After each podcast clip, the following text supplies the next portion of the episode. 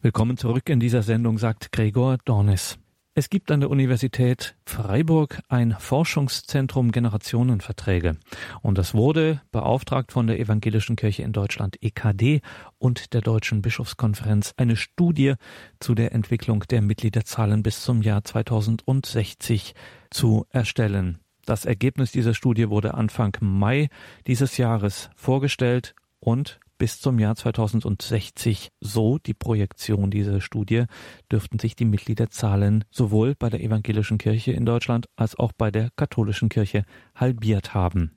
Was für erste Schlüsse aus diesem Ergebnis zu ziehen sind, darüber hat sich vor kurzem der Berliner Erzbischof Dr. Heiner Koch in einer Stellungnahme vor der Presse und vor Mitarbeiterinnen und Mitarbeitern seiner Diözese geäußert. Erzbischof Heiner Koch erste Aussage ist banal, aber es ist für mich ganz wichtig. Es ist, ich möchte Danke sagen. Danke sagen all denen, die sich dem Auftrag stellen und das auch in schwierigen Zeiten sich zu stellen, Kirche zu sein, den Glauben an Christus weiterzugeben in einer sich verändernden Gesellschaft. Oft mit hohem finanziellem und persönlichem Einsatz. Ich möchte zunächst mal denen, die da sind und was über Jahrzehnte sind, Danke sagen. Denn es ist nicht selbstverständlich, dabei zu sein und dabei zu bleiben. Also wir reden immer von denen, die gehen, aber ich möchte wirklich zunächst mal denen Danke sagen, die da sind und das nicht nur irgendwie aus passiven Gründen oft tun, auch dafür aber werde ich gleich noch auf aufkommen, sondern sich aktiv tun. Ich danke allen, die die Treue zur Kirche halten. Hier im Osten Deutschlands und auch in unseren Ländern Berlin, Brandenburg und Vorpommern oftmals gegen den gesellschaftlichen Trend, wo es Christ zu sein und Christ zu bleiben nun wirklich nicht im Trend liegt wo es manchmal sehr viel Mut braucht, wie ich bei Jugendlichen, bei den Firmen immer wieder jetzt erlebe, auch am Wochenende jetzt erlebt habe. Äh, die bei dieser Kirche bleiben auch mit ihren Schwierigkeiten, den Problemen, die wir im Moment drastisch haben, wo es leichter ist zu gehen und zu sagen, ich bin schon mal weg, die dabei bleiben äh, und auch ringen um den weiteren Weg. Die ringen um den weiteren Weg, denn auch der ist nicht eindeutig. Es gibt da verschiedenste Positionen. Ich möchte zunächst einmal ganz herzlich Danke sagen. Zweitens, mein Hauptanliegen, unser Hauptanliegen als Kirche ist es, dem stehen die finanziellen, materiellen Mittel als Mittel zum Zweck an, ist es, die Botschaft, die christliche Botschaft den Menschen hier nahezubringen, sie in Berührung zu bringen mit der christlichen Botschaft, sie in diese Kirche mit hineinzunehmen, um dieser Botschaft, um Jesu willen, weil wir glauben, dass das für ihr Leben die Botschaft schlechthin ist. Dabei ist es wichtig, dass wir auf diesem Weg, das, diesem Weg, das Anliegen, das eben deutlichte, das, die Botschaft rüberzubringen, das Vertrauen vieler Menschen auch erst wieder gewinnen müssen. Es wird offensichtlich ganz deutlich in dieser Frage, wir haben da ein Vertrauensproblem auch sehr deutlich. Und es schmerzt mich natürlich, dass gerade, das scheint mir einer der Hauptpunkte zu sein in der Analyse, äh, viele Eltern den christlichen Glauben ihren Kindern nicht weitergeben, nicht weiter leben, nicht weiter entwickeln, nicht einführen, wenn sie nicht sogar ganz auf der Kirche austreten. Das ist schmerzhaft. Und ich glaube, dass das dieser Entwicklung an diesem Punkt eine der Hauptentwicklungen sein muss.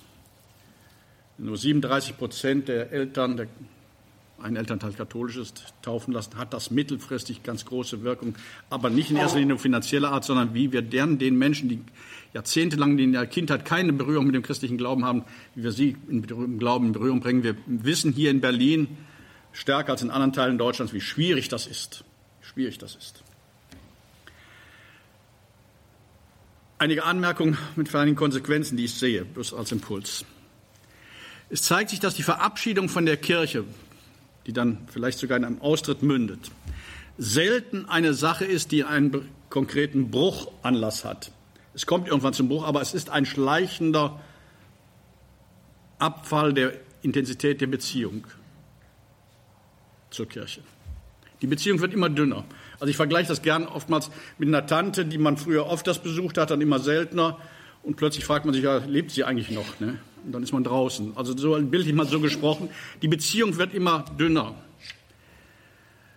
Wie verdichten wir die Beziehung? Wie halten wir die in einer Phase, wo wir sie noch gestalten können, dichter? Wie verhindern wir, dass die Beziehung immer langsam, und wir schauen da einfach zu, wie das so wird, dünner wird?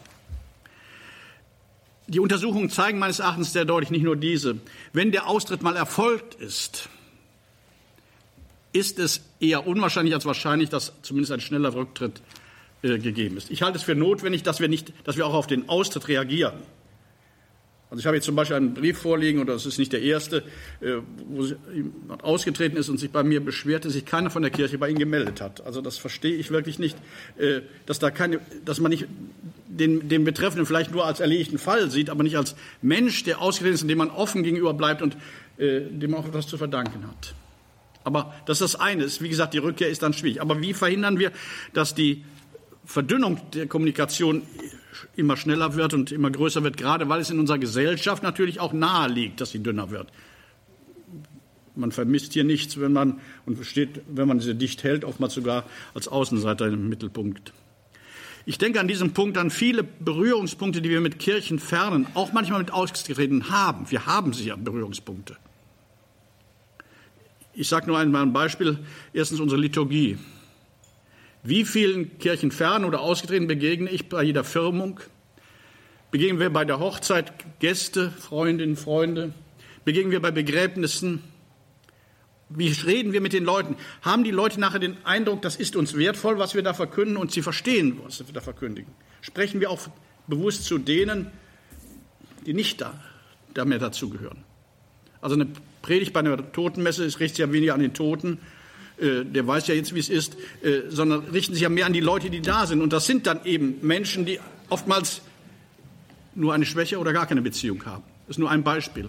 Ich sage ein zweites Beispiel, unsere, unsere Einrichtungen, Schulen, Krankenhäuser. Das sind lauter, lauter Berührungspunkte mit Menschen, die keine oftmals geringer, werdende Berührung haben. Das sind dann auch die Angehörigen, nicht? Wie gehen wir mit Angehörigen? Werden die aus unseren Einrichtungen einmal verlassen, werden die sagen, das war ein besonderer Geist. Da ist es mir gut gegangen. Das war wichtig, man spürt es etwas. Das ist nicht nur die Frage also nach dem, was wir machen, sondern auch wie wir es machen. Das scheint mir aufgrund dieser Frage immer wichtiger zu werden. Der Stil, die Kultur, das Wie wir da handeln. Ich merke das bei den, ich schreibe ja regelmäßigen Abständen allen Katholiken des Bistums Berlin einen Brief.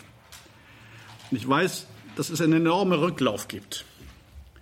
Und dass dann Leute schreiben, also wir sind ganz überrascht, dass sie ich mich an Sie wenden. Sie haben zum ersten Mal von der Kirche was gehört. Jetzt kann man immer sagen, ja, hättest du in die Kirche gegangen, hättest du mehr gehört. Du alle harten Worte gehört. Oder, äh, aber das, dann, dann, merkt man ja, wie man Kunden, in Anführungsstrichen, das Wort ist in dem unsäglich, aber Sie wissen, wie man Bindung, wie man Christenbindung und Kirchenbindung intensivieren kann, oftmals durch kleine Zeichen und Gesten, die dem anderen sagen, du bist wertvoll, du bist wichtig. Und das ist dann auch die Reaktion auf Kirchenaustritte, dass wir sagen, du bist für uns nicht eine Nummer, die wir jetzt verloren haben, sondern bist für uns wichtig und bleibst für uns wichtig und du kannst kommen und wir sind für dich da.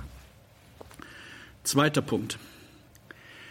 Die Frage ist, wie wir Bindung in und an dieser Kirche intensivieren können. Wie können wir Bindung stärken? Denn damit die, ohne Bindung wird das in einer Gesellschaft, die gegenläufige Bindung hat, einfach immer schwächer werden. Wie können wir Bindung stärken? Nach meinem Empfinden wird das vor allen Dingen dadurch gehen, dass wir Verantwortung übergeben, dass Menschen sagen, hier kannst du etwas mitgestalten, hier bist du in die Verantwortung gerufen, es ist wichtig, dass du dabei bist und Erfahrungen machen, dass sie gebraucht werden und mitgestalten können. Das scheint mir ganz wichtig zu sein. Bindung wächst meines Erachtens durch die Übergabe von Verantwortung. Da müssen wir noch vieles lernen. Ich glaube, dass unser Projekt der pastoralen Räume, wenn ich das mal so sagen kann, ähm, da wirklich die Voraussetzung schafft, jedenfalls ist das eine Intention, hier müssen in dem pastoralen Raum und in seinen kleinen Gemeinschaften und allen Substrukturierungen Verantwortung übernommen werden. Wir, wir muten mit dem auch Verantwortung zu.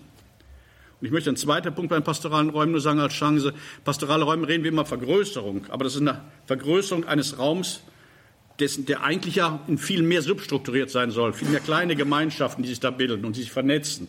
Wir gehören zusammen, aber bilden viele Gemeinschaften. Wir brauchen viele kleine Gemeinschaften, die einander auch halten und stärken und stabilisieren. Wenn ich solch einer Gemeinschaft lebendig angehöre, dann wird auch die Neigung, von denen wegzugehen, schwächer. Das ist nur ein Faktor brauchen pastorale Raum als Gemeinschaft von Gemeinschaften. Das ist die Idee. Also Bindung stärken.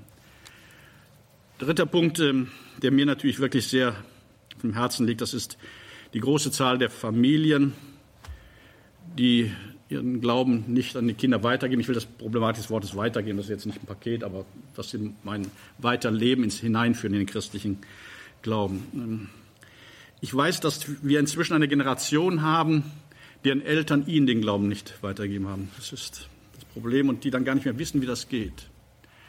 Die dann allenfalls in der Lage sind, noch das akzeptiere ich, rechne ich immer hoch an, sie übergeben es, übergeben es in Anführungsstrichen bei der Kommunion den Fachleuten, ja, die es dann machen sollen, oder den Religionslehrer oder dem Pfarrer und so.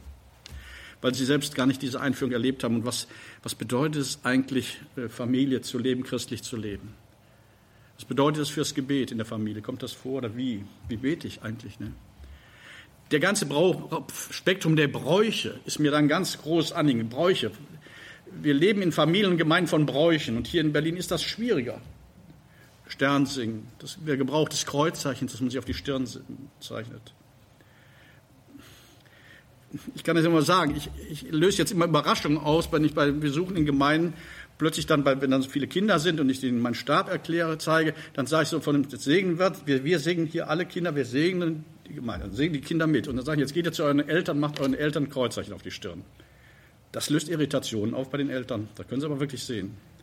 Äh, aber das sind Bräuche. Ja, wir segnen einander. Wir segnen einander. Wir brauchen solche Bräuche. Wir müssen helfen. Und wir müssen Familiengemeinschaften bilden, Familiengruppierungen. Ich verkenne nicht, dass das schwierig ist hier. Und deshalb sind die 37 Prozent für mich jetzt nicht so erstaunlich. Denn ich weiß aus vielen Begegnungen, wie schwierig das ist, Familie zu leben, wenn der eine christlich ist und der andere ist nichts. Bei uns sind ja nicht die ökumenischen Ehen oder die interreligiösen Ehen das Problem einzahlen, sondern die vielen Ehen, wo einer leidenschaftlich Christ ist und der andere ist es absolut nicht. Und will das nicht und will nicht eine christliche Erziehung. Dann ist es leicht gesagt, wie soll das gehen? Ja, und wir müssen, wir müssen für diese Situation Hilfen geben. Wie gehen wir damit um? Das ist eine Situation, die sich im Rheinland so nicht stellt.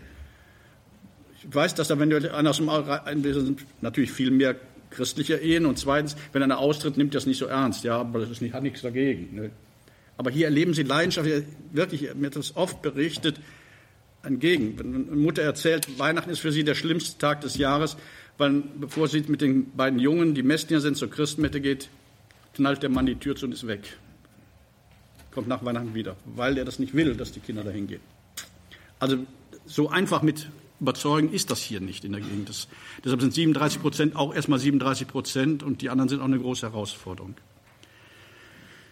Letzter Punkt äh, bei der Vergabe der Mittel und der Planung, auch der pastorale Art. Wir wissen nicht genau, wie es mit der Kirche weitergeht. Also wer, wer mir sagen kann, das geht so und so weiter, hier 2060 sieht die Kirche so, so aus, wir wissen es nicht. Wir suchen, wir sind Pfadfinder, Scouts, nicht? das ist eine Pfadfinderbewegung. Wir suchen Pfade und, und wir wissen auch nicht, wie die nach uns das weitergestalten und sollten auch nichts tun, dass wir sie zu sehr festlegen und sagen, so müsst ihr das machen. Diese Erkenntnis, dass wir auf einem Weg sind und die Gesellschaft sich ändert und dadurch auch die Position der Kirche in dieser Gesellschaft sich ändert, verlangt von uns, meine ich jetzt, dass wir sehr vorsichtig sind mit der Ausgabe von und immer fragen, erweitert das Lebensmöglichkeiten oder liegen wir fest? Also der pastorale Raum ist eine Möglichkeit, die kann man so und so gestalten, da kann man sehr viel variieren. Vielleicht wissen wir nicht genau. Wir wissen nicht genau, wie es mit dem Religionsunterricht weitergeht, aber bilden wir jetzt so aus, dass wir vielleicht Varianten von Modellen angehen können. Erst recht, zweites Beispiel bei Bauten. Bauten sind nicht für 20 Jahre in der Regel, in der Regel da. Äh, Vorsicht, was wir jetzt neu bauen, wenn wir neu bauen. Oder was wir renovieren, kann man sagen, oder was wir nicht weiterführen die müssen das nach uns dann zahlen oder die müssen dann gucken, wie sie mit den Bauten klarkommen. Die sind dann festgelegt. In manchen Dingen müssen wir uns festlegen, das ist völlig klar. Aber in Personal- und Finanzfragen, Baufragen müssen wir auch immer die Frage stellen, lassen wir genug Spielraum oder binden wir, festigen wir, zementieren wir für die Zukunft? Das ist schmerzhaft, wenn man schnell in der Beurteilung dessen, was wir tun, ist, es tut uns doch jetzt gut. Jetzt tut uns das gut. Das ist, aber wird es auch noch in zehn Jahren so sein. Dann wird man auch die Pläne sich anschauen, Entvölkerungsentwicklung in dem Bereich. Aber wie gesagt, wir wissen ja auch nicht, wie es 2060 ist. Mit dieser Ungewissheit müssen wir leben und ich glaube, dass uns da nichts von abbringt. Das ist schwer, lässt aber vielleicht auch eine gewisse Leichtigkeit. Wir legen nicht alles fest und nach uns, die werden schon weiter bauen. Aber ermöglichen wir ihnen zu bauen? Oder strangulieren wir sie so, dass sie keine finanziellen Mittel mehr haben, weil wir alles festlegen, alles eingeplant haben? Der Handlungsspielraum wird immer kleiner. Ja. Meine sehr geehrten Damen und Herren, wir werden uns als Kirche nicht in die Nische zurückziehen. Wir werden uns nicht zurückziehen aus den gesellschaftlichen Verantwortungen, aus den Einrichtungen. Wir werden nicht schließen und sagen, wir machen keine Schulen mehr, weil es zu teuer ist, äh, keine Krankenhäuser mehr, keine Altenheime mehr. Wir müssen sehen, was wir uns leisten können. Also auch der realistisch müssen wir schon bleiben. Aber wir wollen nicht einen sektenhaften Rückzug haben. Und wir wollen offen bleiben auch für die Menschen, die nicht da sind, nicht mehr da sind, aber auch noch nicht da sind. Auch noch nicht da sind. Wir sind, in dem Sinne sind wir Volkskirche, auch wenn wir eine Minderheit sind. Hier auch in Berlin. Wir sind Kirche für alle. Das ist mir ganz wichtig, diese Offenheit zu halten. Und wir gehen den Weg wirklich voller Vertrauen, dass der liebe Gott mit uns geht. Das ist jetzt nicht ein schönes Wort zum Schluss, das tief überzeugt, dass Gott mit uns geht und uns Wege weisen wird und mit uns gehen wird, auch wenn wir selbst manchmal nicht genau weiter wissen und vielleicht sogar Angst haben vor dem Weitergehen. Ich möchte aus dem Ganzen für mich wirklich auch eine Ermutigung zum Handeln und zum aktiven Gestalten schließen. Erzbischof Heiner Koch war das vor kurzem bei einem Pressestatement zu dem Ergebnis einer Studie der Universität Freiburg. Den Kirchen droht massiver Mitgliederschwund. Bis zum Jahr 2060 drohen evangelischer und katholischer Kirche in Deutschland die Halbierung ihrer Mitgliederzahlen. Wir machen jetzt noch eine kurze Pause und dann schauen wir nochmal zurück auf unseren Marathon, beziehungsweise wir schauen nicht einfach zurück, sondern wir lassen jemanden zu Wort kommen, der diesen Marathon intensiv mitverfolgt hat, nämlich Pater Bartolome Arondo. Er kommt aus Kenia und er war am Freitag, als wir für Kenia gesammelt haben, bei uns beim Marathon.